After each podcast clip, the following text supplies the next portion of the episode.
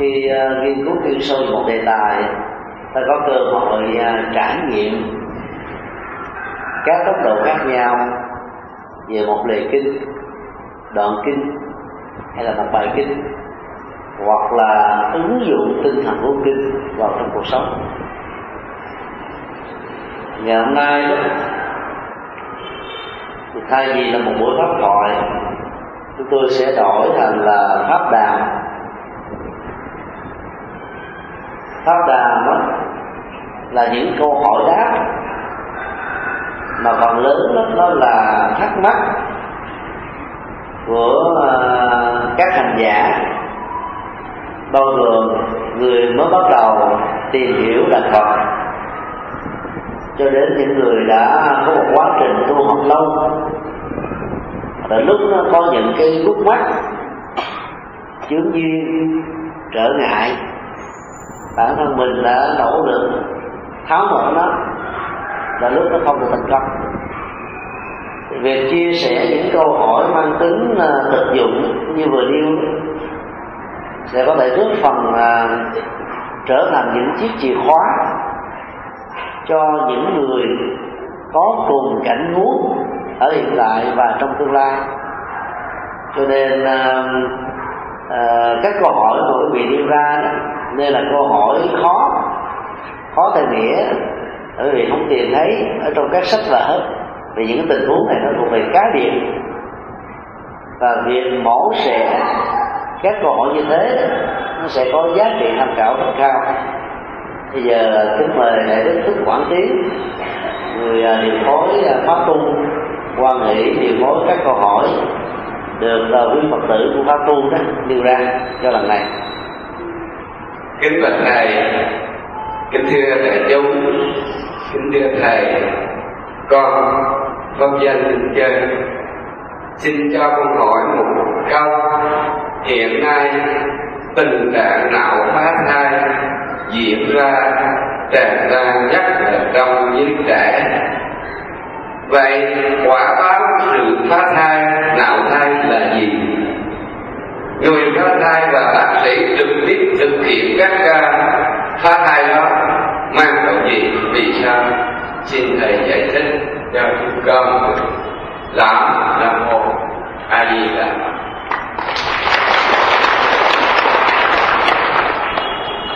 một điều đáng buồn, hiện nay Việt Nam đứng đầu danh sách toàn cầu về nạn phá thai trong giới trẻ đó có thể là hậu quả của um, giai đoạn công nghệ truyền thông internet được phát triển với một tốc độ vũ bão. Và mặc dầu um, chính sách của nhà nước Việt Nam quản lý từ đó là khá chặt về uh, internet nhưng um, học sinh sau khi tăng lớp ở trường thường ít về nhà mà ghé vào chơi internet. Cho nên dẫn đến hậu quả là biết đến những vấn đề tình yêu tình dục sớm hơn cái tuổi mà chúng cần để biết đến. Khi mà cái uh, hoạt động internet nó được phát triển mạnh đó, thì nếu ở những quốc gia tiên tiến nó được hiểu như là một phước báo mới giúp cho người ta có thể khắc phục được những cái yếu kém về tri thức, thì ngược lại ở những quốc gia chậm phát triển thì những người nghèo và giới trẻ thiếu sự chăm sóc của cha mẹ sẽ bị đúng lúc sâu vào cái phần tiêu cực của thế giới internet này khi mà mình tiếp xúc quá nhiều với những cái trang web dơ có nội dung à, xấu đó thì uh, ta có cái đứa là trở thành hậu quả của những thứ mà chúng ta trải nghiệm qua. Kết quả là dẫn đến tình trạng uh, không an toàn trong hoạt động tính dục đối với giới trẻ. Và hiện nay đó, chính quyền các bệnh viện và các bậc phụ huynh đó đang rất là lo ngại. Có ba hậu quả nghiêm trọng đứng về phương diện nhân quả của tình trạng phá thai. Hậu quả thứ nhất là các em thiếu nhi ngay cả trong tình trạng thanh niên mà phá thai dài ba lần trở lên đó, có cơ hội rơi vào vô sinh sau này khi mình làm hôn thú, chánh thức với một người nào đó, như vậy việc ăn trái cấm ở cái tuổi không cần thiết phải biết đến này dẫn đến hậu quả là mất khả năng làm mẹ một cái quyền mà đối với người đại gia được xem là thiêng liêng nhất.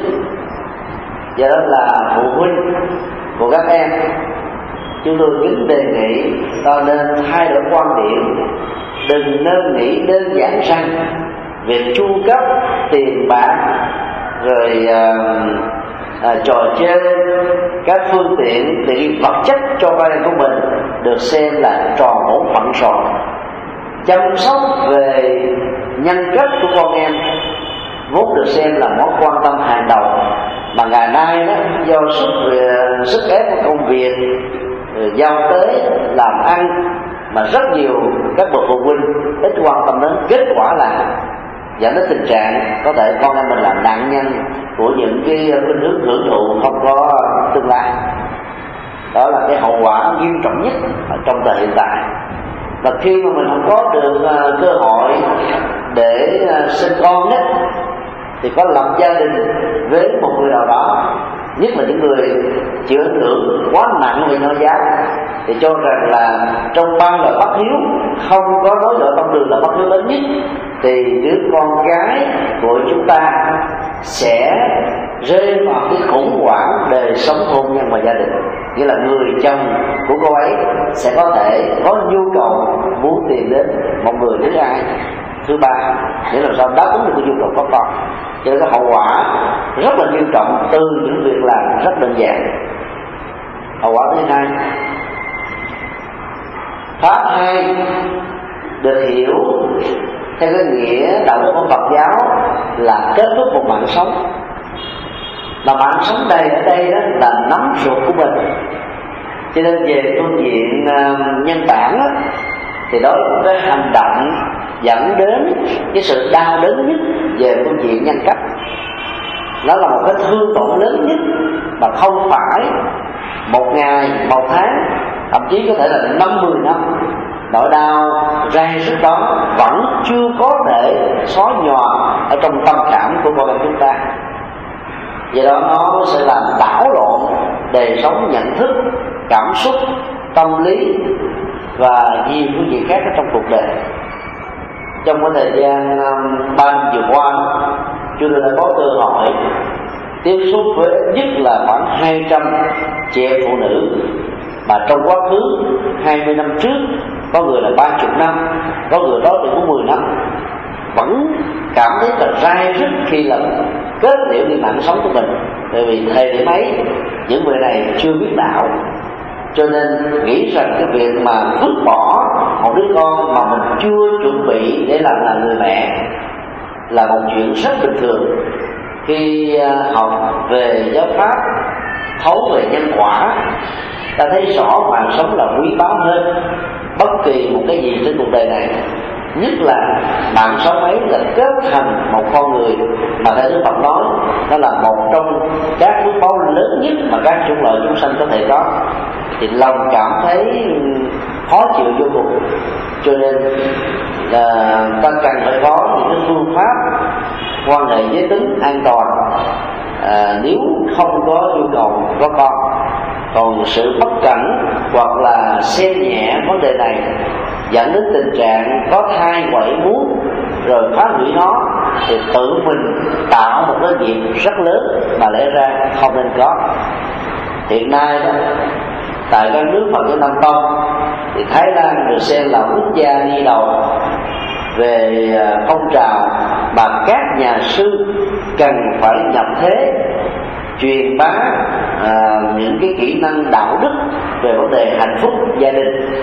Thậm chí có nhiều nhà sư đã mạnh dạn mỗi buổi sáng khi đi khắc thực, ngoài việc tiếp nhận thực phẩm cúng dường của đàn la thế chủ để nuôi thân thể này là phật sự, thì các nhà sư còn mạnh dạng nhận luôn cả các bao cao su việc nhận các bao cao su được các nhà sư sử dụng vào buổi chiều đi vào các cái vùng biên giới hoặc là những cái làng xã hẻo lánh để làm từ thiện cho những ờ, thế hệ lớn và yêu cầu các thế hệ cha anh đi trước hướng dẫn cho con em của mình. Ít nhất là về vấn đề quan hệ giới tính an toàn vì uh, nghiêm cấm việc đó là khó cho nên thà hướng dẫn các kỹ năng an toàn để tránh tình trạng mang thai quậy muốn dẫn đến sự phá thai là điều không nên. Lúc đầu cái phong trào như thế là bị người ta phản đối lắm. Đó là các nhà sư tại sao thì dấn thân quá sâu vào cái chuyện tế nhị của đời sống vợ chồng nhưng mà sau này khi hiểu ra được đó, thì ta mới thấy rất rõ là tiếng nói của các nhà sư sẽ làm cho các phụ huynh là phật tử đó lắng nghe. Và giờ lắng nghe như thế cho nên cái tình trạng bị sida và hiv tại thái lan đã có chiều hướng giảm thiểu khá nhiều. Khoảng 20 năm trước cái thời điểm mà Thái Lan mở cửa cho phương Tây vào đầu tư vào kinh tế thì Thái Lan quả là quốc gia đứng đầu về vấn đề lan nhiễm HIV và S, bây giờ Việt Nam đã qua mặt rồi. Và nếu như Việt Nam không có những phương pháp phòng ngừa tích cực từ mọi thành phần trong đó có giới Phật giáo và các phụ huynh, thì con em chúng ta có thể là nạn nhân cho nên đó vì thương tương lai của con em mình và nhất là không muốn cho bất cứ một mạng sống nào bị kết liễu với tư cách là một con người ta nên cùng nỗ lực làm cho thật là tốt. Quả báo thứ ba là khi mà kết thúc một mạng sống đó thì ít nhiều liên hệ đến cái uh, nhân quả về uh, tuổi thọ và sức khỏe của chúng ta và thì đó, cái ăn quán giang hồ trong sanh tử luân hồi là điều khó tránh. Một đứa bé chưa tự mình bảo vệ được cái quyền sống cao thượng nhất mà mình có thể có.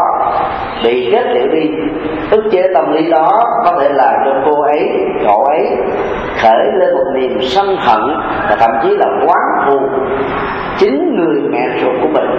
Nếu như cái sự quỷ phá mạng sống đó là có luôn sự đồng tình, khích lệ, bắt buộc của bên chồng của người chồng và của người thân ở trong gia đình vợ thì tất cả những người trực tiếp hoặc gián tiếp đó đều chịu một cộng hưởng gọi là sát nghiệp đối với đứa bé này. Và vậy đó cái ăn quán giang hồ trong uh, sanh tử là điều rất khó có thể tránh khỏi. Cho nên trong quá khứ nếu ai đã từng làm việc ấy ngoài ý muốn bây giờ với tư cách là một người phật tử ta đã hiểu được đạo pháp rồi thì dành ba bữa, bảy bữa thì ra sự thuận lợi thời gian, làm lễ sám hối, và tâm mình hướng về Phật pháp tăng, hướng về cái con vô danh ấy, và quán tưởng bằng một sự tập trung cao độ để tâm chúng ta trở thành một cái làn sóng có thể truyền đạt được nếu thương lên đấy. Vì cái quan trái vì sân hận vì uh, chết bất đắc kỳ tử mà chưa được siêu tồn tại trong cảnh giới của ngạ quỷ có thể tiếp nhận được cái thông điệp mong được tha thứ của người mẹ người cha. Và do đó sự tập trung và lòng thành đó, càng cao chừng nào thì được hiểu là có cơ hội được giải mở nghiệp chừng ấy cho nên ta chỉ cần quán tưởng rằng là cha, mẹ và những người thân trong gia đình vào thời điểm ấy thì chưa hiểu đạo.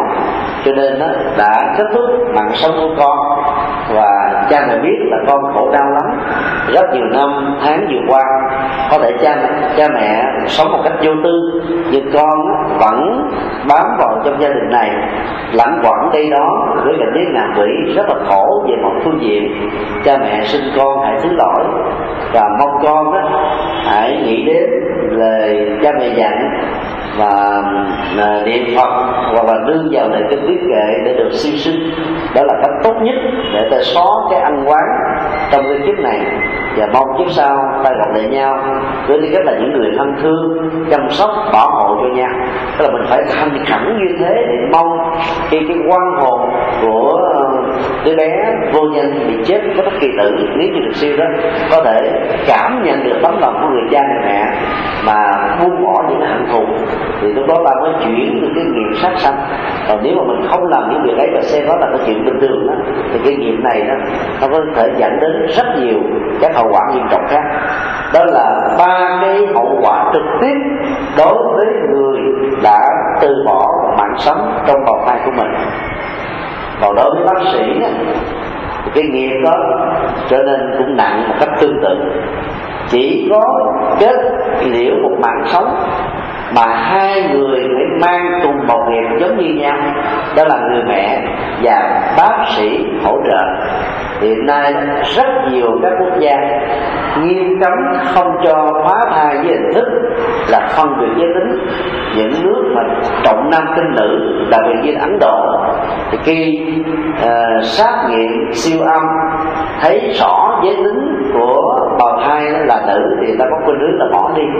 Vì sinh ra một đứa con như vậy cái cơ hội trở nên là nghèo rất, rất là cao và dẫn đến cái ảnh hưởng đời sống kinh tế gia đình thật là lớn cho nên à, bác sĩ nào tham gia vào những cuộc phá thai như thế nếu bị truy tố và phát hiện sẽ bị lấy bằng và không được phép hành nghề nữa nhiều quốc gia đã rất mạnh tay đặc biệt là nước ấn độ.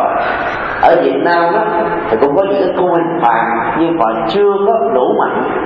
Đó là cái quả báo nhãn tiền đối với người trực tiếp tham gia về phương diện nhân quả. Dầu cho nhiều quốc gia không xem đó là một chuyện hệ trọng bỏ mặt và không có trừng phạt gì. Hoặc là đã trừng phạt rồi, không vì thế mà cái sát nghiệp này được xem là kết thúc. Nó còn À, theo đuổi chúng ta ở những kiếp trong tương lai. Cho nên hậu quả nó rất là nghiêm trọng và do vậy ta phải nên tránh. Còn có những cái tình huống bất đắc dĩ mà việc giữ một bào thai đó, nó có thể trở thành là nỗi đau cho chính người được nuôi sống và chính người nuôi dưỡng. Chẳng hạn như à, bác sĩ cho biết là thai nhi đó bị chứng bệnh gọi là truy độ cái này được sinh ra đó thì sống bằng cái thần kinh thực vật. Suốt cả cuộc đời đó, phải đưa vào sự chăm sóc của những người khác, hoặc là có dấu hiệu của dị tật bẩm sinh tự mình không thể sống được mà phải đương tựa vào người thân trọn đời thì trong tình huống như thế nhiều quốc gia cho phép là phương pháp trợ tử tức là quỷ phá bào thai để cho người mẹ gia đình của người mẹ và đứa con trong tương lai này khỏi phải chịu cái khổ đau về phương diện à, sự sống. Thì trong tình huống đó trước khi tiến hành cái việc mà quỷ thai đó ta cần phải làm lễ sám hối thật là kỹ. Đây là một cái chuyện bất dị và mong hương đó sau khi kết thúc mạng sống sớm thoát ra khỏi và tái sanh lại thêm một lần nữa để hy vọng cái lần đầu thai kế tiếp đó, có được mạng sống gọi là an lành hơn. Mặc dù phát xuất từ cái thiện chứ như thế xác nghiệp trong tình huống này vẫn phải trổ quả. Nhưng mà nó nhẹ hơn là trong tình huống gọi là ta quan hệ giới tính à, là thiếu uh, các cái phương pháp an toàn dẫn đến tình trạng uh, có thai ngoại muốn mà phá nó thì cái nghiệp và hậu quả của nó sẽ nặng hơn. Như vậy trong mọi phương diện thì việc phá thai đều là không tốt. Do đó phải hết sức thận trọng trong mối quan hệ và đặc biệt là ta phải giám sát con em của mình nếu thấy nó có những cái dấu hiệu bất thường và bình thường thì nó vui cười chê giỡn thoải mái. Bây giờ nó trầm tư ít nói gọi là nhốt mình trong một phòng dán mắt vào trong uh, tivi hoặc là quá nghiện vào internet. Thì đó là những dấu hiệu bất thường mà nếu ta không tiếp tục chăm sóc để kéo giãn cái tình trạng bi đát này trở về với thế giới hiện thực thì con em chúng ta sẽ có thể trở thành nạn nhân của những nhận thức sai lầm của chúng. Đồng thời cũng là nạn nhân của sự thiếu chăm sóc của cha mẹ, tức là tính chúng ta. Thì đối quý phật tử phải sức lưu tâm để tránh tình trạng gọi là nó nó nó đã lỡ rồi. Mà khi đã lỡ rồi thì đã không còn kéo vãn được nữa. Thì đó thà ta phòng ngừa cho tình trạng đó không diễn ra, còn hơn đã có rồi thì mới đi tìm phương pháp giải quyết được quá trễ do đó rất mong quý vị quan tâm để cứu giúp con em của mình à, câu hỏi thứ hai xin mời phật tử nhìn qua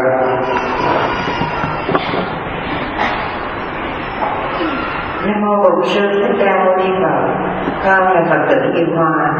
Hôm nay gặp tràng chúng con được hành và rất là vui mừng được đón tiếp đại đức đã tới đây để mà ban lời pháp hiệu cho chúng con.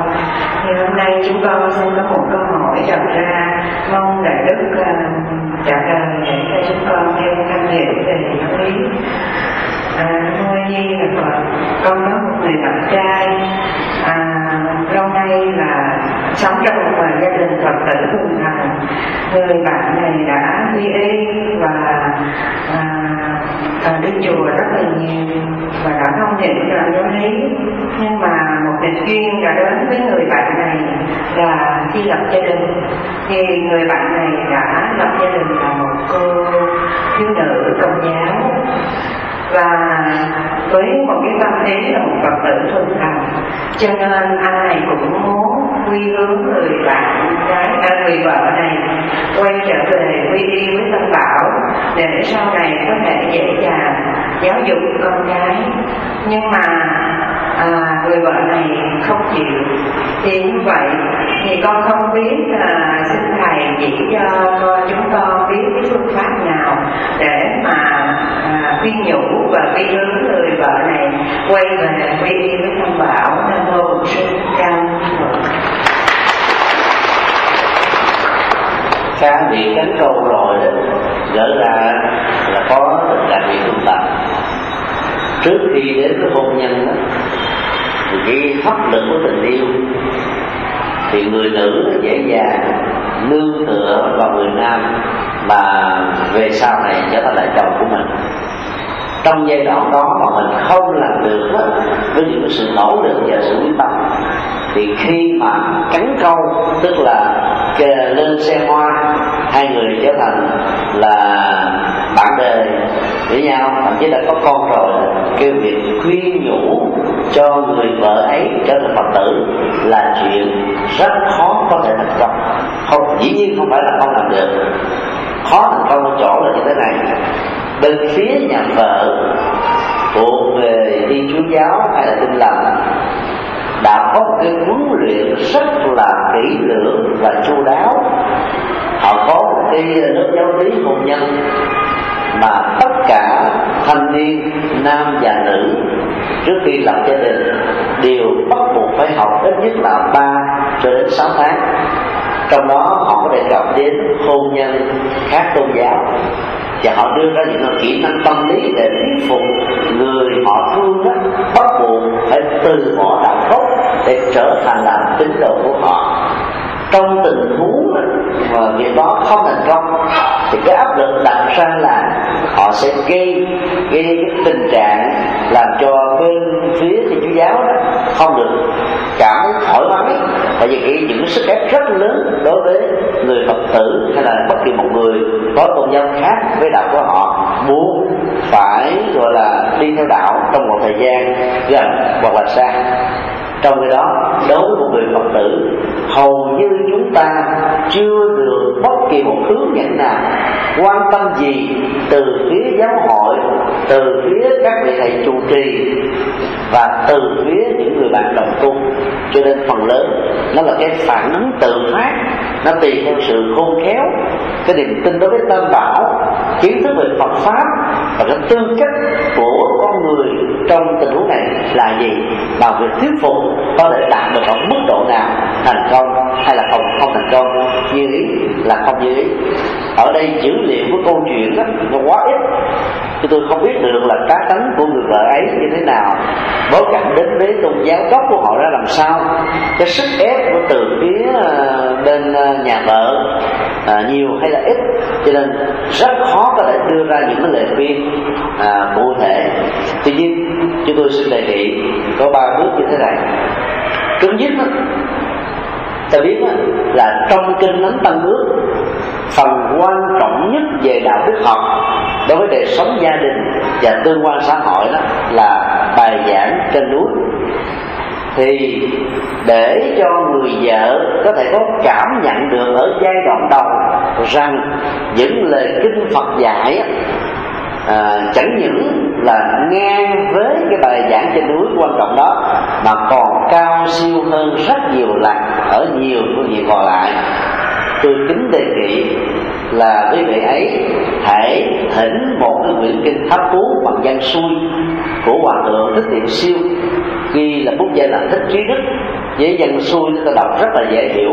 Và ta để kế bên cái quyển kinh thánh mà người vợ mỗi ngày đọc tụng.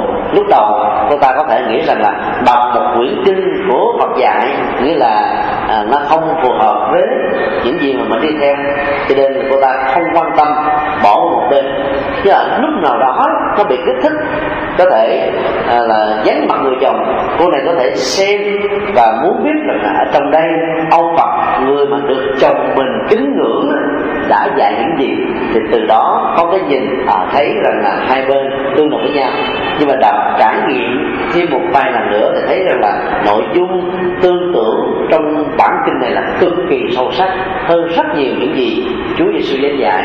Từ đó thiết lập được cái sự cảm thông và tôn kính đức Phật của người chồng bên cạnh đó ta có thể chọn những bài kinh chẳng hạn như là kinh um, à, mà người vợ mẫu mực rồi kinh bảy đội vợ kinh à, thiện sanh kinh à, hiền nhân. Thì các bài kinh này được chúng tôi trích dẫn ở trong à, kinh tụng hàng ngày quý vị có thể photo thì để một buổi kinh dài quá ta ngán ta mới đọc. Photo các bài kinh đó ra để kế bên cái quyển kinh thánh nó tạo sự kích thích tò mò điều thứ hai là để cho bên vợ có thiện cảm và người vợ khỏi bị sức ép bởi cha, vợ, mẹ, vợ và anh chị em vợ. Thì người chồng này phải hết sức khôn khéo và sống một đời sống rất mẫu mực, không rượu chè, không thuốc lá, không chơi bời, không đàn điếm và cái tư cách đó đó có thể làm cho bên phía vợ đó rất là có thiện cảm Phật giáo nhờ là một Phật tử cho nên đó, tôi đã có được một con rể rất lý tưởng. Ngoài các tôn giáo thì mọi phương diện còn lại không có chỗ nào có thể trên được hết á việc khác tôn giáo có thể trở thành một cái dữ liệu rất quan trọng để phía bên vợ đó tấn công người chồng. Nếu à, phía bên vợ có cảm thấy rằng là người chồng này đứa con rể này à, có một điều gì đó không ổn về tư cách đạo đức và do đó, việc đó sẽ có thể làm cho bên họ không thể nào chấp nhận được tất cả những cái kiến nghị, những đề xuất, những cái tương quan của người chồng đứng từ lập trường của một người phật tử. Cho nên đề sống đạo đức ở đây là một sự chuẩn mực, dĩ nhiên rất là khó, nhưng lại có khả năng giúp cho bên phía vợ có thể gặp dần dần với phật giáo. Vì thông qua đề sống tư cách phẩm hạnh đạo đức của người này. Điều thứ ba là khi giải quyết các vấn đề liên hệ đến con cái, liên hệ đến người thân thương, thì người chồng trong tình huống này phải rộng lượng để xem cha mẹ vợ như là cha mẹ ruột của mình hãy xem anh em vợ như là anh em ruột của mình. Thì đó là mình phải đóng vai trò gọi là bao săn, cán đáng của cả hai. Sự rộng lượng trong tương quan xã hội cũng như là tương quan gia đình của hai họ đó, sẽ làm cho bên vợ đó là có thiện cảm vì nghĩ rằng là có lẽ đây là việc trải nghiệm lời Phật dạy. Cho nên đó, tôi mới có được cái người uh, rể người anh rể em rể vân vân. À, từ đó là lý tưởng như thế. Từ đó ta dần dà mỗi lần chia sẻ các quan điểm ta không cần phải trích dẫn lời kinh Phật dạy. Nhưng mà nói bằng ngôn ngữ đề thương tất cả những tinh thần mà Đức Phật đã dạy từ đó làm cho bên kia có thiện cảm dần dần. Và khi mà đã có thiện cảm với nhau rồi đó, thì việc thuyết phục người vợ đi theo quan điểm của người chồng không còn là vấn đề quá khó như trước đây ta chưa từng nỗ lực. Còn đây mình lấy tư cách gia trưởng với tư thế là một người chồng để bắt nạt, ép buộc hay là dùng cái ngôn ngữ nói quá cương quá căng thẳng ta không thể nào thuyết phục người vợ đi theo. Vì họ đã được tuyên thệ với Chúa của họ rằng là đến với một người khác tôn giáo là đã phạm luật rồi. Và do vậy đó, sức ép của chúng ta sẽ làm cho người vợ trong tình huống này rơi vào cái hoàn cảnh rất là khó ứng xử. Cho nên phải hiểu cảm thông từng bước dần dà ta mới có thể giúp cho người kia trở về Phật giáo. Nếu nỗ lực đã hết cách rồi, mà người vợ vì lý do tín ngưỡng, vì lý do nhận thức, vì lý do tình cảm không thể rút ra khỏi cái gốc rễ văn hóa tôn giáo mà họ đã có, thì ta cũng nên tôn trọng mà không cần phải gây bất cứ khi một sức ép nào miễn là kể từ khi hiểu được Phật giáo, người ấy sống tốt hơn, rộng lượng hơn, cao thượng hơn, hạnh phúc hơn, bình an hơn, thì cái chất Phật đã có trong con người của người vợ, đó là điều quan trọng nhất chứ còn trở thành một người phật tử vũ danh mà vô thực thì không có một giá trị gì. Ở đây một phật tử vô danh, nhưng mà cái chắc phật là cái có thật ở trong đời sống thì vẫn tốt đẹp hơn nhiều. Có nhiều tình huống, rất nhiều người, các tôn giáo đến với đức phật đức phật không khích lệ họ đi theo ngài. Nhưng mà đức phật khích lệ họ thực hành giáo pháp. Khi thực hành giáo pháp rồi đó thì họ là một người phật tử thật sự như vậy cái sức ép tâm lý của đạo gốc và một cái à, hình ảnh giáo pháp từ đạo Phật mới nó không trở thành một cái mâu thuẫn nội tại hay là mâu thuẫn với đời sống gia đình. Cho nên người chồng trong tình huống này có thể làm như thế. Và khi làm à, việc ấy như là trong giai đoạn người vợ mình mang thai thì những đứa con được xem là con chung của hai người đó sẽ ảnh hưởng đến chất phật một phần nào thì khi sinh ra đời, thì thường đó nếu mà mình à, không quan tâm phần lớn đứa con nó có khuynh hướng là ảnh hưởng tình cảm, tâm lý, nhận thức, tôn giáo từ người mẹ. Từ người mẹ gắn bó với nó 9 tháng 10 ngày, ba năm nhũ bộ kể như là 8 giờ trong một ngày với những đứa con. Trong khi người cha đó thì gần như là phớt lờ giao trọng trách đó cho người mẹ. Và lúc còn đổ thừa, con nuôi tại mẹ, cháu nuôi tại bà còn thành con không có lời khen.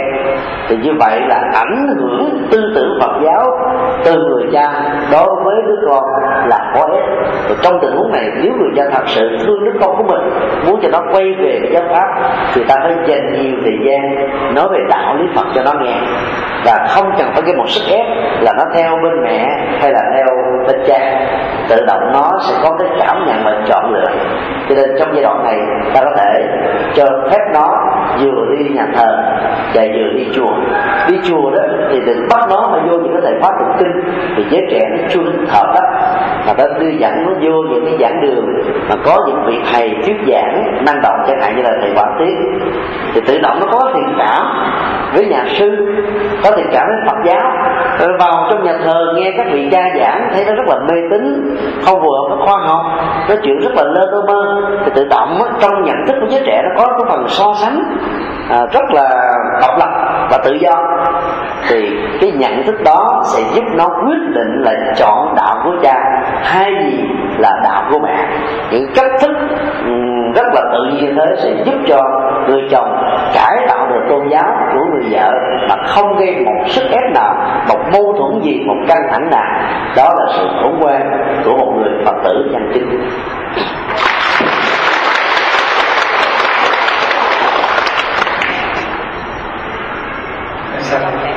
Xin phép con xin hỏi Nam Mô A Di Đà Phật Dạ con thấy thầy như là thì một cái gì rất là quỷ đời về đây con Hôm nay con có một cái chuyện rất là đau khổ.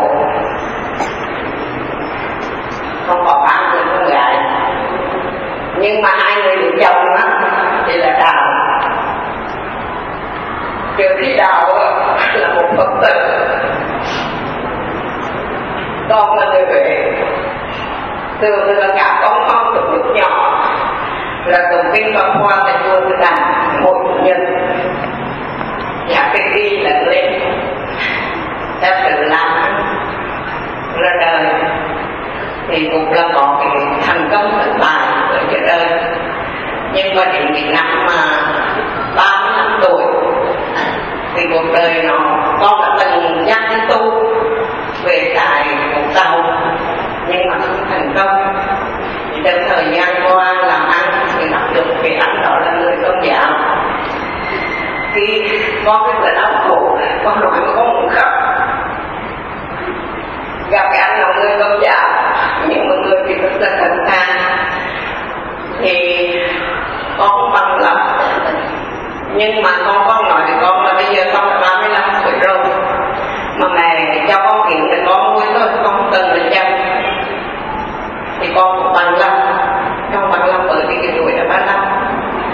Nhưng mà sau đó thì cái người đó tới thì con thì con cũng hỏi rất là đàng hoàng. Tôi là người thực vật. Tôi không muốn ngài con cho anh, mà nó là thực vật nữa. Bây giờ gia đình anh có bằng lòng được không? Thì cái người đó trả lời thì con là, gia đình con bằng lòng hay không? Nhưng mà giữa con, bởi là con bé của con vợ chồng thì con không quan trọng chuyện đó. Thì sau một thời gian con rất là khổ vì thương con, thì con cũng chấp nhận. Nhưng mà con là con còn tưởng cả nữa, mà nhà họ thì ở từ nhà con chắc nhau từ khoảng 10 đến số thôi thì con còn nói là bây giờ đó chuyện đã lỡ rồi, mà nếu cha mẹ họ mà nó gặp mẹ đấy giờ bị nhà cứ đã mất rồi thì nhất định mẹ không có bị tiền và mẹ cũng không thể nào để một đứa con gái của mẹ. Một đứa cháu ngoài của mẹ ra đời mà không có nổi. Thành ra con tập lòng là phải tới đây. Nói con như thế nào? Thì giờ khi hai bên đợi với nhau thì cũng có một rất là khó chịu, rất là khó chịu lắm. Thì ờ, bây giờ xin phép cho con nói tạm các tại vì kéo dài quá. Con nói như vậy là con rất là đau khổ. Thì bây giờ con con rất là cùng thành một người à, người tôn giả mà từ mỗi lần về nhà thì một tuần là tới năm con mình. Mà từ không nói chuyện mà từ nói chuyện là làm từ thiện làm vừa tức làm cái gì làm cái gì. Thì mặc dù con không có chống đối nhưng mà con rất khó chịu con rất là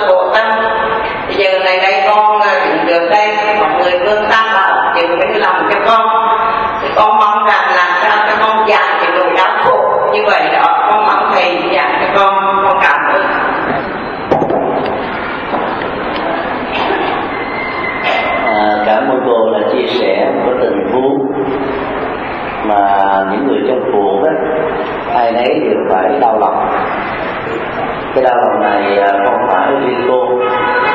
Hiện nay đó nó là đau lòng của phần lớn các gia đình. Mà con em nó đã lỡ thương và đính hôn với một người khác tôn giáo đặc biệt là thiên chúa và tin lành.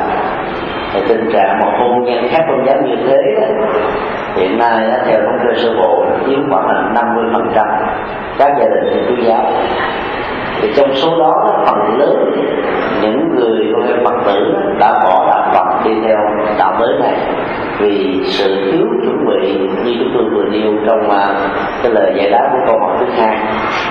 Thì trong tình huống của cô ấy, thì uh, chúng ta có thể uh, có một số cái uh, cái chia sẻ để uh, cứu vãn những cái nỗi đau mà mình đang gặp phải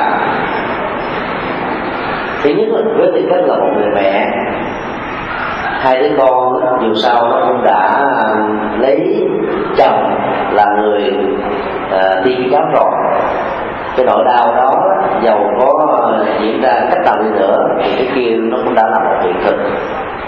Cho nên đừng để cái nỗi đau của mình nó liên kết với cái điều không như ý về tương lai và hôn nhân của những đứa con là với tư cách là cha là mẹ, ta có bổn phận, trách nhiệm với cam kết hướng dẫn con em của mình đi theo quý đạo, Phật giáo. Và chọn người bạn đời là những người Phật tử. Mà nếu người đó không thành công, thì ta không có bất cứ một sự lỗi đạo nào với tư cách là mẹ, làm cha là người thân ở trong gia đình. Cho nên nó là khoanh dùng nỗi đau đó ở chỗ bất hạnh của những đứa con mình, chứ đừng để cho nó lây lan về những cảm xúc của chúng ta. Thì làm như thế thì sầu bi khổ u não sẽ tiếp tục tồn tại. Ở chùa giác ngộ có một phật tử thuộc thành cách chùa khoảng chừng có vài căn thôi à, từ nhỏ thì à, hai vợ chồng phật của tuần lần này đó đã huấn luyện năm đứa con con bà là phật tử. Và đã thuộc kinh đó thủ lăng nghiêm di đà bộ môn, sám hối, không vô bất cứ một thầy tu nào cả năm đứa con đều ăn chay trường từ nhỏ thuộc kinh từ nhỏ và đi sinh hoạt trường từ nhỏ. Và khi lớn lên thì hai cậu con trai để lấy hai cô đi của giáo và người cha đã gây áp lực rất lớn đến độ là không cho hai cậu này ở trong nhà. Nó vẫn tốt cập thì lúc đó trái tim yêu đương mạnh quá rồi. Cái hấp lực của tình yêu đã làm cho nó bất chấp tất cả. Và nó phải ra ở riêng. Không được sự hỗ trợ kinh tế của cha, của mẹ. Nó vẫn đi tới hôn nhân như thường cho nên là gây áp lực trong tình huống này, nếu không khéo là sẽ dẫn đến tình trạng là con em chúng ta do vô minh, bế tắc quá, và tham ái quá nhiều có thể dẫn đến sự, gọi là tư vấn là điều không nên cho nên á, trong hướng dẫn ngoài cái vấn đề phương quyết dứt khoát của cha mẹ ta vẫn cần phải có những phương pháp nhu tức là thuyết phục hướng dẫn nỗ lực hết mình mà vẫn không thành công thì ta cứ chấp nhận như thế đi. Rồi hạ hồi phân giải ở những bước thứ hai thứ ba về sau. Trước khi à, người người cha trong gia đình vừa yêu qua đời thì hai đứa con nó về lễ tạ sám hối. Và người mẹ đã khích lệ người cha thôi. Trước khi ông mất đó, thì ông hãy cười vui cho chúng nó đi để chúng nó có một cơ hội hồi đầu và cũng nhờ cái cơ hội đó mà bây giờ hai đứa con trai này đã quay về với Phật giáo. Tức là nó đến với vợ của nó không phải là vì nó đạo vì nó thương quá. Hai cô này rất đàng hoàng tư cách đạo đức phẩm hạnh nhan sắc quá lý tưởng đi. Cho nên nó đến. Và do đó cái áp lực đó để làm cho nó lúc nào cũng rai rất lương tâm nhớ về đạo gốc của mình không có bỏ đạo. Mặc dầu uh, ờ, lập ra cách riêng nhưng nó quyết quyết là không đi nhà thờ. Vợ nó đi nhà thờ thì nó dẫn vợ đến nhà thờ sau đó nó đi về và khi sinh con ra nó cũng không khích lệ cho con làm lễ bắp tích để trở thành một tín đồ của chúa giáo. Thì trong tình huống này ta thấy là hai cậu nam này vẫn là một người phật tử chúng mình ở chỗ là đạo ai nấy giữ.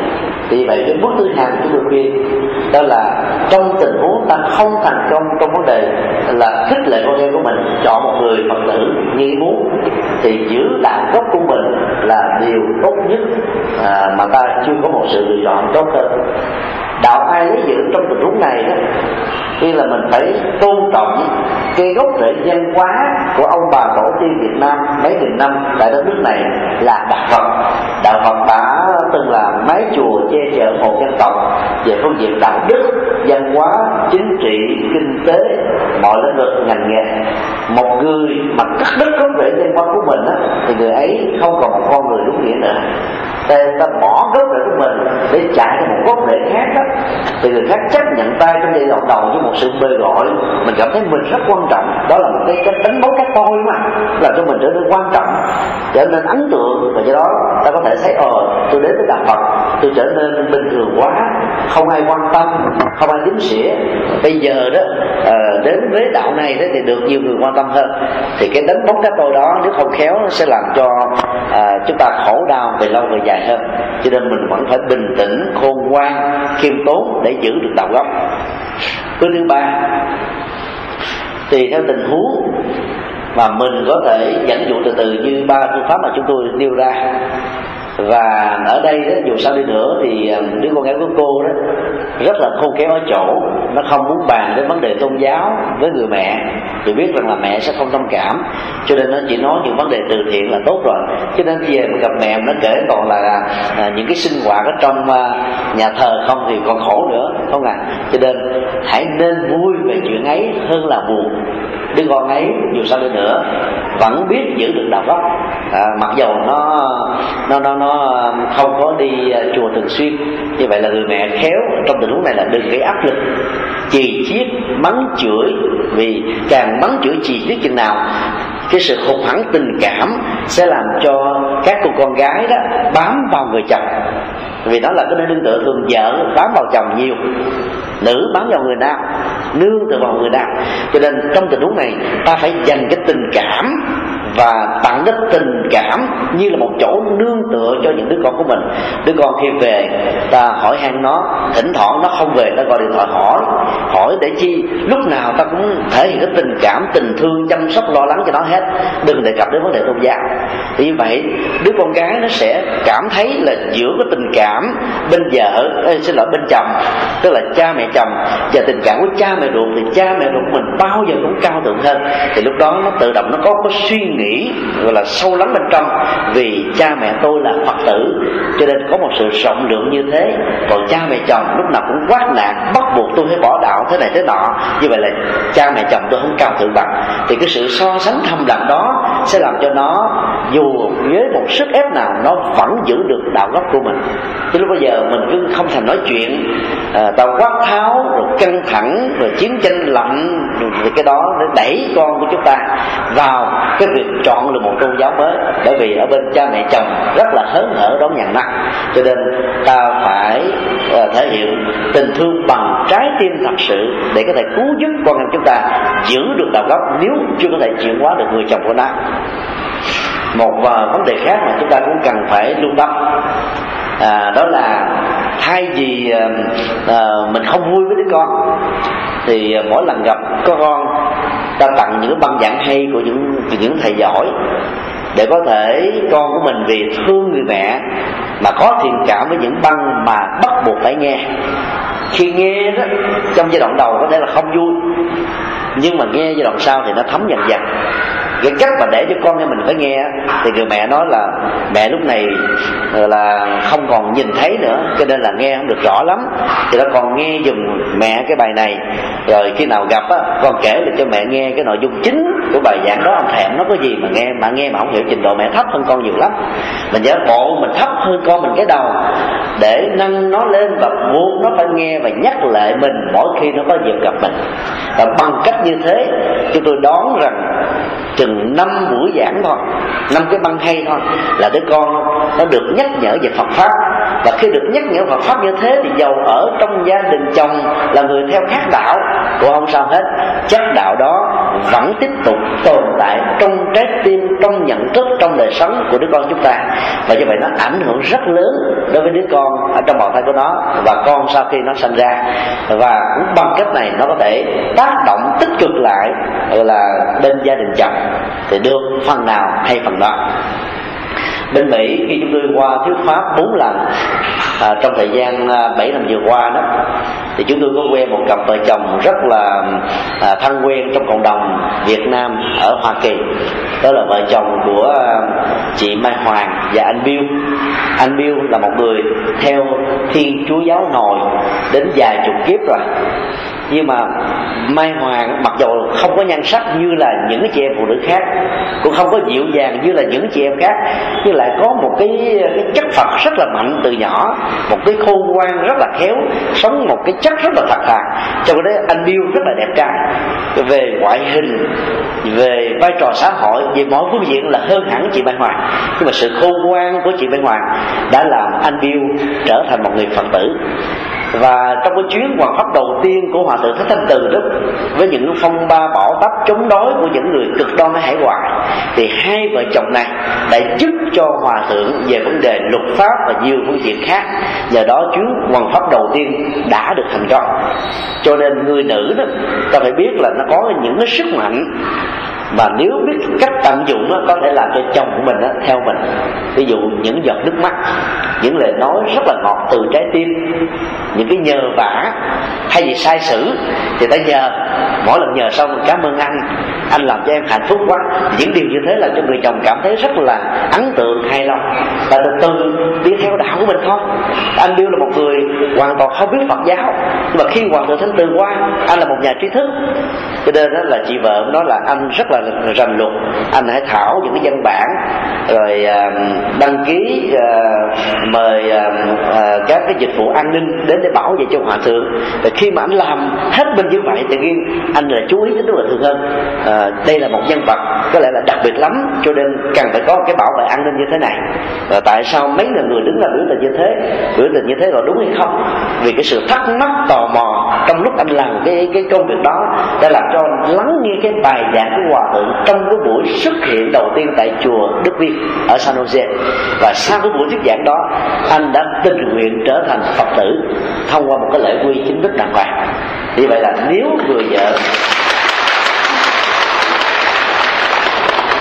nếu người vợ không khéo đó, thì chẳng những không gây áp lực mà tạo cơ hội cho người chồng có cái việc làm phật sự. Khi có một thiền cảm trong các phật sự rồi, tự động trở thành là một phật tử thôi một uh, câu chuyện khác diễn ra ở tại uh, thành phố Adelaide Nam Úc. Thì uh, vợ tên là Kim Thoa chồng uh, là một uh, là uh, tín đồ của Thiên Chúa giáo. Khi mà cưới cô Phật tử này đó thì uh, cô ấy đã dùng cái tình yêu và trái tim thật sự của mình là cho người chồng đó, là bất chấp mọi sức ép của bên chồng và người chồng khôn khéo theo lời khuyên của người vợ trong tình huống này là không ở chung ở gia đình chồng, mà cũng không ở chung trong gia đình vợ. Giải pháp trung hòa đó là họ thuê một căn nhà riêng. Và dĩ nhiên ở nước ngoài đó, thuê một căn nhà riêng cái sức ép về kinh tế nó rất là cao. Trong số rất nhiều các kinh nghiệm ở hải ngoại mà các phật tử nữ đã làm thành công, vì ở hải ngoại đó, lady first, nữ là ưu tiên hàng đầu tám mươi mấy phần trăm các cuộc ly hôn là do người nữ yêu cầu trước và do vậy ta có thể tận dụng cái sức mạnh vốn có của người nữ. Đó là những giọt nước mắt lời nói ngọt ngào cái tấm lòng và trái tim chân thật. À, những cái này có thể làm cho người dòng dành già hãy theo chúng ta. Tức là theo theo cái bên à, bên vợ đó. Thì bằng những phương pháp như thế cô nên à, áp dụng thử à, để dẫn dụ từ từ. Là lâu cô đi qua thăm à, chồng chồng của con gái của mình. Thì mình đừng nói chuyện bình thường đừng gây sức ép gì nữa hết á lâu lâu rồi tặng một quyển sách nào đó nó đừng có thuần tí các thuật ngữ Phật học nhiều. Những cái tác phẩm trải nghiệm chẳng hạn như của thiền sư Nhất Hạnh ờ, vấn đề tình yêu uh, tuổi trẻ và lý tưởng. Cái đó nó không nói về đạo Phật gì hết á mà nó nói về quan niệm của tình yêu hôn nhân hạnh phúc lập nghiệp tương lai. Người ta có thể chọn cái tác phẩm vượt khỏi giáo điều của Đức Lạt Lai Lạt nam nói về các vấn đề thời sự nói về vấn đề của giới trẻ nói về vấn đề uh, tương lai về nghề nghiệp để đọc những cuốn như thế đó thì cái rào cản về tôn giáo nó sẽ được rũ bỏ. Và cái thiện cảm dành cho Phật là đạo Phật bắt đầu nó có mặt từ từ. Thay vì mình căng thẳng gặp nó mà không thèm nhìn vì nghĩ rằng là nó cướp đi đứa con gái của mình. Gặp gia đình nó mình không thèm nói chuyện vì nghĩ rằng là vì cái hôn nhân này mà mình mất đi đứa con thân thương thì ta hãy đổi một cái chiến lược mới một cách thức mới đến bằng trái tim tấm lòng Phật sự của một người Phật tử đường thành cảm thông hiểu biết uh, nâng đỡ rộng lượng và tặng những cái tác phẩm như thế. Là tới lâu lâu mình hỏi, thì con đọc tác phẩm nó thế nào? Thì từ từ, vì nể, cả nể, gọi là mẹ vợ mà đứa con rể buộc phải đọc. Nhưng mà khi đọc vào thì chắc Phật thấm dần. Thì ta không lo rằng là đứa con đó sẽ không trở thành Phật tử. Và giả sử có giữ đầu gốc đi nữa, thì cái chắc Phật cũng đã thấm vào trong tâm của anh ta rồi. Và đó là cái điều mà ta có thể nỗ lực và làm được. Nếu nỗ lực mà vẫn có thành công, đừng buồn, đừng khóc, đừng sầu, đừng đau. Vì ta biết là mọi thứ là nhân duyên và tiếp tục nỗ lực tiếp, thì trước sau gì ta cũng được thành tựu như ý muốn. Tiếp theo câu hỏi chúng tôi về nhận được kính bạch thầy. Cho con xin hỏi là trường hợp của con hiến xác cho khoa học trong thời gian tắt thở, không kịp để hồ niệm mà phải đem xác đi liền, như vậy có được bản chân tình độ không thầy? Hiến xác như vậy có phải tạo công đức cho con giáo sau này hay không? À, xin thầy uh, con nghĩ giải thích câu này. À, chúng ta cho cặp có tay thật dài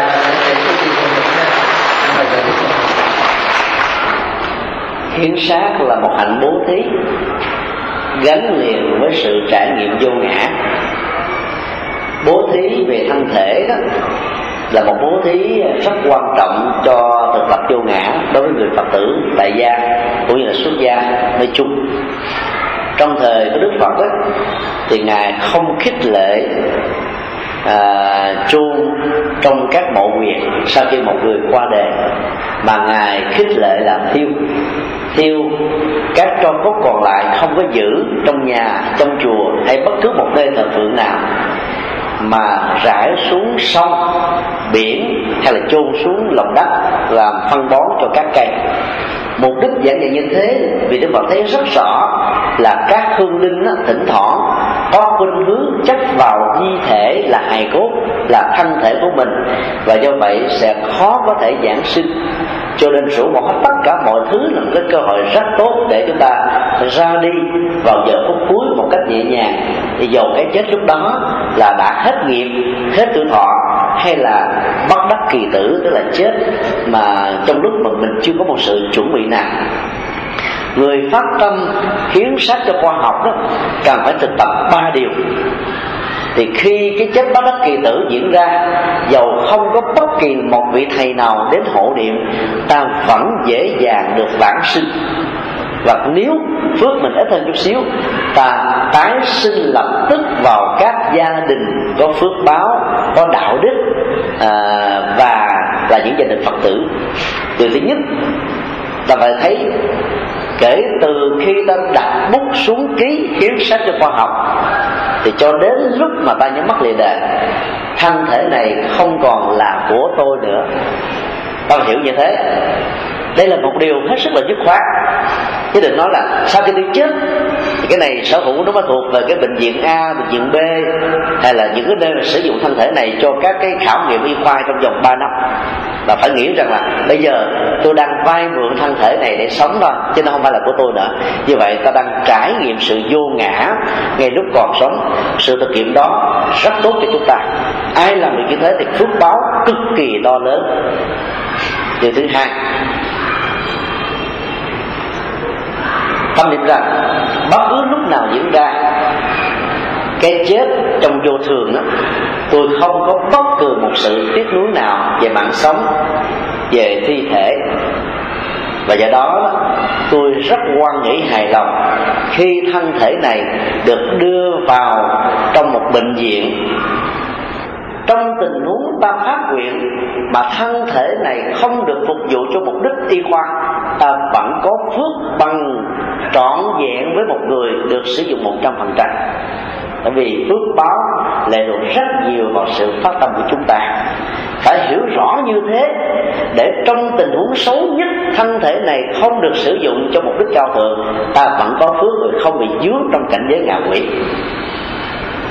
Tất cả ba điều đó chỉ được thực hiện khi ta hiểu được vô ngã nghĩa là thân thể này không phải là tôi. Dòng cảm xúc ý niệm quá tâm tư và nhận thức phân biệt không phải là tôi. Tôi do đó không bị lệ thuộc vào à, năm uẩn tức là năm yếu tố tạo thành à, mạng sống này. Ai thực tập được như thế đó thì kể từ khi phát nguyện hiến sát thì đã có phước báo rồi. Và sau khi qua đời lập tức được giảng sinh bởi vì người đó không còn một dướng bận gì về thi thể không dướng bận gì về di chúc không dướng bận về người thân thương không dướng bận gì nữa cả. Mà chỉ còn nhớ một điều duy nhất là niệm phật giảng sinh. Lúc đó cảnh giới tái sanh chắc chắn là sẽ được an lành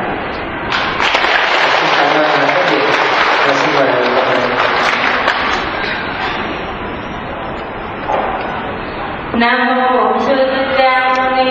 Phật kính bạch thầy. Kính thưa đại thưa thầy con là nguyễn thị thắng sắp lên bụng tám năm mươi chín tuổi con đã mang chứng bệnh nghèo là ung thư. Gặp khi con bệnh thì gia đình con rất là lo lắng với lại chồng con là mình sinh viên dân tình trị. Cũng 59 tuổi. Cũng nghe bạn bè nói là uống uống thuốc đắng chồng con đó là nó làm cho con ra lòng như vậy là chín lần hai hai mươi bảy con con là con rất là hoang mang.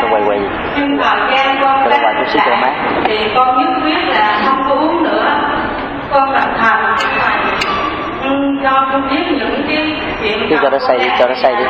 Được rồi, cho cho nó xây Cho nó xây Không, không, ở dưới, dưới nó tốt hơn. Dưới tốt hơn. con nó sát xanh nó đi mua những cái con mọc đi. Các chị tránh đó để làm thuốc chữa bệnh cho con. Con cũng cầu nguyện tội lỗi đó là con lặng hết nhưng sau đó tại lần hai con nhất quyết là con không có uống nữa. Nhưng mà lúc nào lương tâm con cũng thấy rất xin thầy cho con một cái lời ăn vậy là các thì cho con trước khi con ra đi con có cái giấy đức và đồng thời cũng cho hệ thống này biết mình phải làm những gì rồi mình có cái lòng sám hối thì thầy sẽ nay thầy nói là quý cô quý bác cũng không nghĩ là cái lời thầy đây là này xin dạy con. Điều trước tiên ta phải nhận thức đó, không phải bất kỳ một chứng bệnh ung thư nào cũng có thể kết liễu mạng sống ở trong vòng vài ba ngày hay là một vài tháng. Nhận thức này sẽ giúp cho chúng ta không còn sợ hãi khi đối diện trước cái cảnh mà ta sẽ phải vẫy tay chạm với cuộc đời nỗi sợ hãi sẽ làm cho mạng sống được kết thúc sớm hơn. Nỗi lo lắng những cái căng thẳng về tâm lý đó cũng có một cái hậu quả tiêu cực tương tự. Cho nên đó, là một người phật tử khi phải sống chung với những cái chứng bệnh nan y đặc biệt là ở giai đoạn cuối đó cần phải minh mẫn và sáng suốt hơn bao giờ hết đừng để những giọt nước mắt làm phiền muộn cuộc sống tâm linh của chúng ta. Đừng để những nỗi đau làm cho mình phải bận lòng mất đi những hạnh phúc mà mình đang có. Theo Phật giáo đó hạnh phúc của cuộc đời không tỷ lệ thuận với thời gian mà nó có mặt ở trong cái cõi sanh tử luân hồi này. Sống thọ hay là chết yểu mà là sống như thế nào, chất liệu và chất lượng cuộc sống ra sao. Cho nên cũng có rất nhiều vị tổ sư, hơn 30 tuổi, đã phải vẫy tay chào với cuộc đời mà có sao đắc. Hơn nữa, ở đây mình đã đến cái ngưỡng của gần thọ rồi, tức là 59 mà thọ theo quan niệm của cuộc sống là 60 do đó không có gì để ta phải tiếc nuối, lo sợ về cái chuyện sống và chết, hay là cái cảnh giới phải gọi là cận kề cái chết như thế tổ tăng triệu đó, chết vào tuổi 30 mà là một bậc gọi là thiên tài của Phật giáo để lại tác phẩm tăng triệu cực kỳ sâu sắc về triết học tánh không triết học vô ngã và triết học bất nhị. Nhiều vị tổ khác đó, chết ở tuổi 40, 50 không sao cả. Cho nên hiểu được điều như thế đó thì khi mà sống chung với bệnh ta vẫn có được hạnh phúc bình an thật sự. Và điều mà chúng tôi muốn chia sẻ là khi mình không quan trọng quá cái bệnh không cường điều quá nỗi đau từ cái bệnh không có gọi là sợ hãi từ việc đối diện với cái bệnh đó, thì ta sẽ sống kéo dài thêm tuổi thọ. Nhất là ta đang có một sự hành trì. À, cách đây khoảng chừng à, 10 năm thì lúc uh, chúng tôi còn ấn độ đó thì có một cái tin buồn đó là uh, sư cô uh, uh, văn liên và từ tọa thích bụng chánh uh, đang vướng vào hai cái chứng bệnh giai đoạn cuối. Thì uh, quý thầy quý sư cô đã tổ chức cái lễ cầu an và nghĩ rằng có lẽ là cầu chánh sẽ không qua khỏi. Và sư cô văn liên cũng vậy nhưng vì là người tu, cho nên đã được huấn luyện các cái thái độ tâm lý, gọi là thản nhiên dững dưng và không quan trọng quá những nỗi đau đối diện với cái chết và sống bình an như vậy. Cho nên 10 năm đã trôi qua và hai vị này vẫn sống nhăn răng cũng là ông tư đây đó, chúng ta vẫn nghe kể cái câu chuyện mầu nhiệm từ niệm phật thực ra không phải mầu nhiệm có từ niệm phật mà thôi, mà nó có trong bất kỳ một pháp môn nào chúng ta hành trì khi tâm trải nghiệm trên một pháp môn đó, thì niềm vui an lạc tự tại bắt đầu có mặt. Lúc đó chúng ta tách rời cái ý thức về nỗi đau trên cái thân thể thông qua một chứng bệnh giai đoạn cuối, sẽ làm cho mình đó, gọi là tăng trưởng được cái kháng thể một cách tình cờ mà mình lại không biết y khoa ngày nay chứng minh cái mối liên hệ nhân quả giữa thái độ sống tích cực với cái việc đẩy lùi chứng bệnh ít nhất là ở cái mức độ là không làm cho nó được tăng trưởng thêm nhiều tình huống khi mà cái sự thực tập của chúng ta đạt được ở mức độ tinh chuyên tâm ý đó, thì chẳng những nó không có tăng trưởng thêm mà có thể đẩy lùi bằng cách là làm thuyên giảm ba chục phần trăm, năm chục phần trăm, bảy chục phần trăm và thậm chí là cả có những cái tình huống màu nhiệm là một trăm phần trăm. Cho nên nếu vì là hành giả của tịnh độ tông thì có thể thực tập việc niệm phật không phải để cầu viện ban sinh ờ, ban phước vân vân. Mà thực thực tập với cái, cái cách là làm cho tâm mình trở nên là vô sở trụ. Không trụ vào nỗi đau không trụ vào bệnh tật không trụ vào sợ hãi không trụ vào bất có một cái gì và để tâm mình à, thanh thản nhẹ nhàng thư thái thoải mái bình an. Còn cái chết nếu nó phải diễn ra thì nó cũng là tiến trình tự nhiên của nhân quả cho nên ta không sợ được. thì ai làm được như thế thì kháng thể nó sẽ gia tăng và đau bệnh nó sẽ được giảm thiểu. Còn đối với các hành giả tu thiền đó, thì ta phải thấy rất rõ à, sanh tử mà không phải là nỗi sợ mà nó là mối quan tâm rất là quan trọng để là tu tập tinh tấn miên mặt ở chánh niệm tỉnh thức nhiều hơn. Khi chánh niệm có mặt á, thì mỗi một tích tắc trôi qua trong cuộc đời này ta có được sự bình an và hạnh phúc mà không bị đắm nhiễm ở trong cái cái thế giới trần cảnh mắt thấy tai nghe mũi ngửi lưỡi nếm thân xúc dạ chạm và ý hình dung nữa. Lúc đó đó thì mỗi một cái um, hành động đi đứng nằm ngồi co duỗi nói đến động tĩnh thức và ngủ chúng ta bao giờ cũng đang trải nghiệm trên niềm an vui nội tại và niềm an vui nội tại này nó có giá trị gấp 10 cho đến cả trăm lần với niềm hạnh phúc giác giác quan. Thì ai sống với hạnh phúc thiền à, định sanh hỷ lạc tức là cấp độ thiền thứ hai đó tức là biến thiền diệt niềm vui của thiền trở thành thực phẩm thì người ấy sẽ có thể đẩy lùi và vẫy tay chào cơ mình rất là nhanh. Đó là những sự bầu nhiệm mà ngày nay khoa học nhất là giới y khoa đã chứng minh.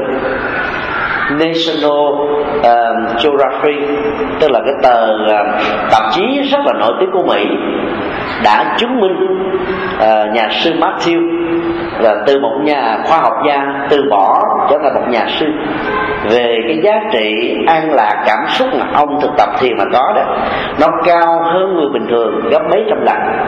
Và thông qua đó mà mình chứng minh được rằng là khi mình tu tập một pháp môn nào của Phật giáo đó, thì cái giá trị an vui hạnh phúc đó nó sẽ lắng nước hết phủ trùm hết loại trừ hết và rũ bỏ hết những nỗi đau à, do thân thể vật lý từ bệnh tật mà ra những nỗi đau từ dòng cảm xúc mà ra những nỗi đau từ trầm cảm rồi lãnh cảm và những cái chứng bệnh tuyệt phẩm mà ra. Thì nhờ đó, ta trở về được một đời sống rất là thăng bằng. Và mỗi ngày, mỗi giờ, mỗi giây, mỗi phút đều có những niềm vui cao thượng hơn. Thì lúc ấy, đời sống của chúng ta rất là vững chãi.